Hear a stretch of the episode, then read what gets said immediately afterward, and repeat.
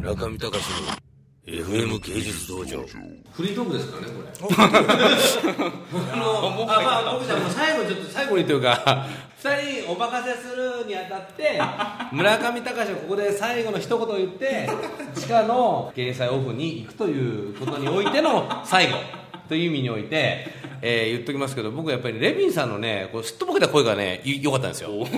とぼけた声で「もにょもにょもにょもにょもにょ」って言ってると村上君が「それはですね」とか言って なんかまとめに入るっていう。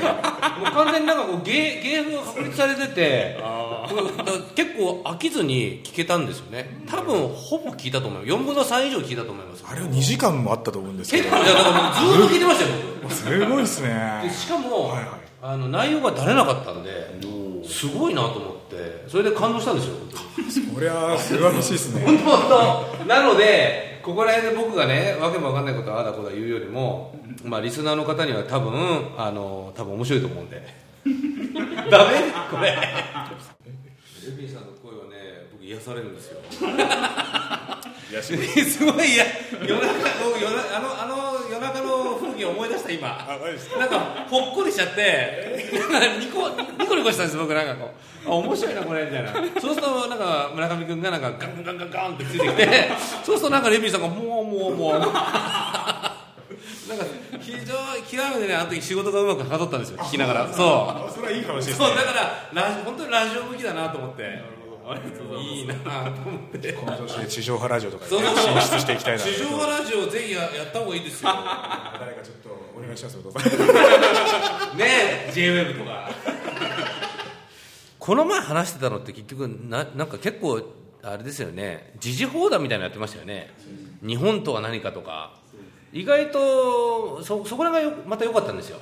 そうですか。あの枝葉の問題論じゃなくて意外と時事報談を若いのにやっててしかもなんかその田原総一郎がその目の前にいるんじゃないかぐらいな勢いであの結構骨太な部分にまでこう接近しようとしていたような感じもあったんでそれがなんか僕は楽しかったんですよね。骨太。ということでレビンさんなんか話してください。そうですね。ね僕が口を開くと結構ネガティブになるんで結構絶望してるというかああんまり明るい展望はないというかね。そうなんですよね。なんかホリエモン週刊とかでも結構がっくりきて、ね、なんか彼みたいにこう、まあ、なんか一発ボーンと当てて、まあ、それだけじゃないですけど、まあ、彼のようにこうなんていうんですか成り上がろうみたいな人があんなことになって。でなまあ、僕とか結構宝くじとか夢見てる感じなんでなんかそういうチャンスがないとなるともう何もないなみたいな感じででああいうなんか成功した人をこう咎めていくっていうのはもうなんていうか結構日本の今の体質の象徴みたいに思えてでなんかそれでちょっといろんなそういう要素というか足の引っ張り合いというかそういうのがもうネット空間では特にですねなんかそういうのを見てちょっと結構あまり明るい材料を感じてないっていうのが僕のテテーマというと 大げさですけどそういう基本的には。そうですね。うんまあ僕もなかなか難しいところでやっぱりあまりにも今の日本日本というか、まあ、人々が置かれている状況がちょっと危機的すぎてやっぱり思考停止に陥っちゃう。しかも思考停止っていうのは普通だったらあの90年代後半に宮台さんが言ったような終わらない日常的な思考停止じゃなくて結構みんな考えた挙句でもどうしようもできないじゃんっていうふうになって落ち着いちゃうっていうまあすごい問題がねそうですよ逃げねようかなと思ったけど逃げられないとかいう人も多いでしょ。う東京もやっぱり放射能の汚染がどんどん広がってるじゃんという情報が後付けでバシバシ出されてくるけども、当たり前です。けど、まあ、逃げてもいいんですけど多くの人はやっぱり逃げられないわけですよね。だって逃げたところで逃げ場所もないし生活も維持できないし当たり前ですけど、まあ、それをこうバックアップするような仕組みは整って全くないですからねやっぱりね。で例えば逆にその、まあ、僕もちょっとデモとか歩いたりもしましたけども歩歩くとですねちなみに歩いてる方はすごいいいんですよあれはなんでかっていうとやっぱみんながすごいあの意識が一つになってるなっていう、まあ、そんなこと言ったらちょっとナチズムっぽいですけどでもみんながある事件に起こって例えば原発なら原発に起こってるってことがすごいよく分かってくるこんな事態は多分も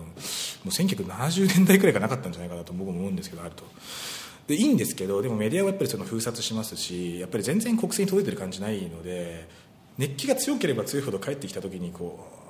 イロニカルになるというかニヒリズムシティックになるっていうところがやっぱあるなと思うんですよね。それは僕も思ってて例えばうんまあ、それこそ東さんが言ってたことですよね。こういう危機的な状況になった時にもう批評家とか文学者はどういう言葉を発信すればいいんだと。言葉の力なんてなかったんじゃないのかみたいな感じじゃなくてそれはもう僕とかもずっと考えていたことでどうすればいいんだろうってのは思いましたね。あちなみに僕ってあの出身が実は岩手県なんですね。であの津波がやっぱりあのダイレクトにかかったことで、まあ、地震もでかかったんですけどそれで僕、まあ、たまたま東京にいたんで大丈夫だったんですけどただ僕の故郷とかやっぱり壊滅しちゃっててあの、まあ、場所としては宮古と一ノ関というかですねもっと広がったのは山田とかあの陸前高田とかなんですけどもでやっぱりあのちょっと言葉がなくなるんですよねやっぱりね。でそういう状態からむしろ自分の言葉をどう回復すればいいのかとかやっぱり個人的な問題も絡んでどうしても押し黙らざるを得ないというか、まあ、うつ状態から始めるしかないっていうところはありなかなか難しいなと思いましたね。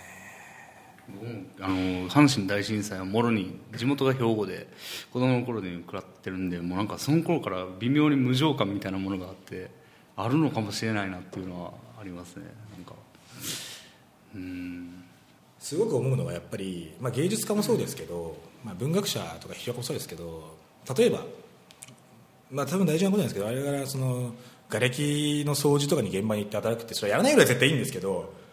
でもそれって多分違うんですよね。まあみんなでやるんだったらそれもいいんですけど多分そうやって課せられた仕事とかではなくてその中でどういう表現とか言葉を発していけばいいのかっていうことをうん考える必要があるんですけどただ問題は何を言ってもやっぱり欺瞞になる世界だと思うんです今って。原発は悪いと。だから国家は悪い。打倒完成権とか言ってもでもそんな感じでこれまでのあの政権交代とかも行われてきているしそんなふうに一瞬だけ頑張ってもあの2年後とかにはやっぱり変わった方もダメだったとかなっていくっていうすごい、まあ、くだらない繰り返しとかになってしまっていてじゃあそういう中でどういう表現をしていくのかってなってくるともうもうほとんどなんか修行とかに近いというか 諦めないでやっていくしかないっていう。修行ですよ。修行ですよね。中見隆の FM 芸術道場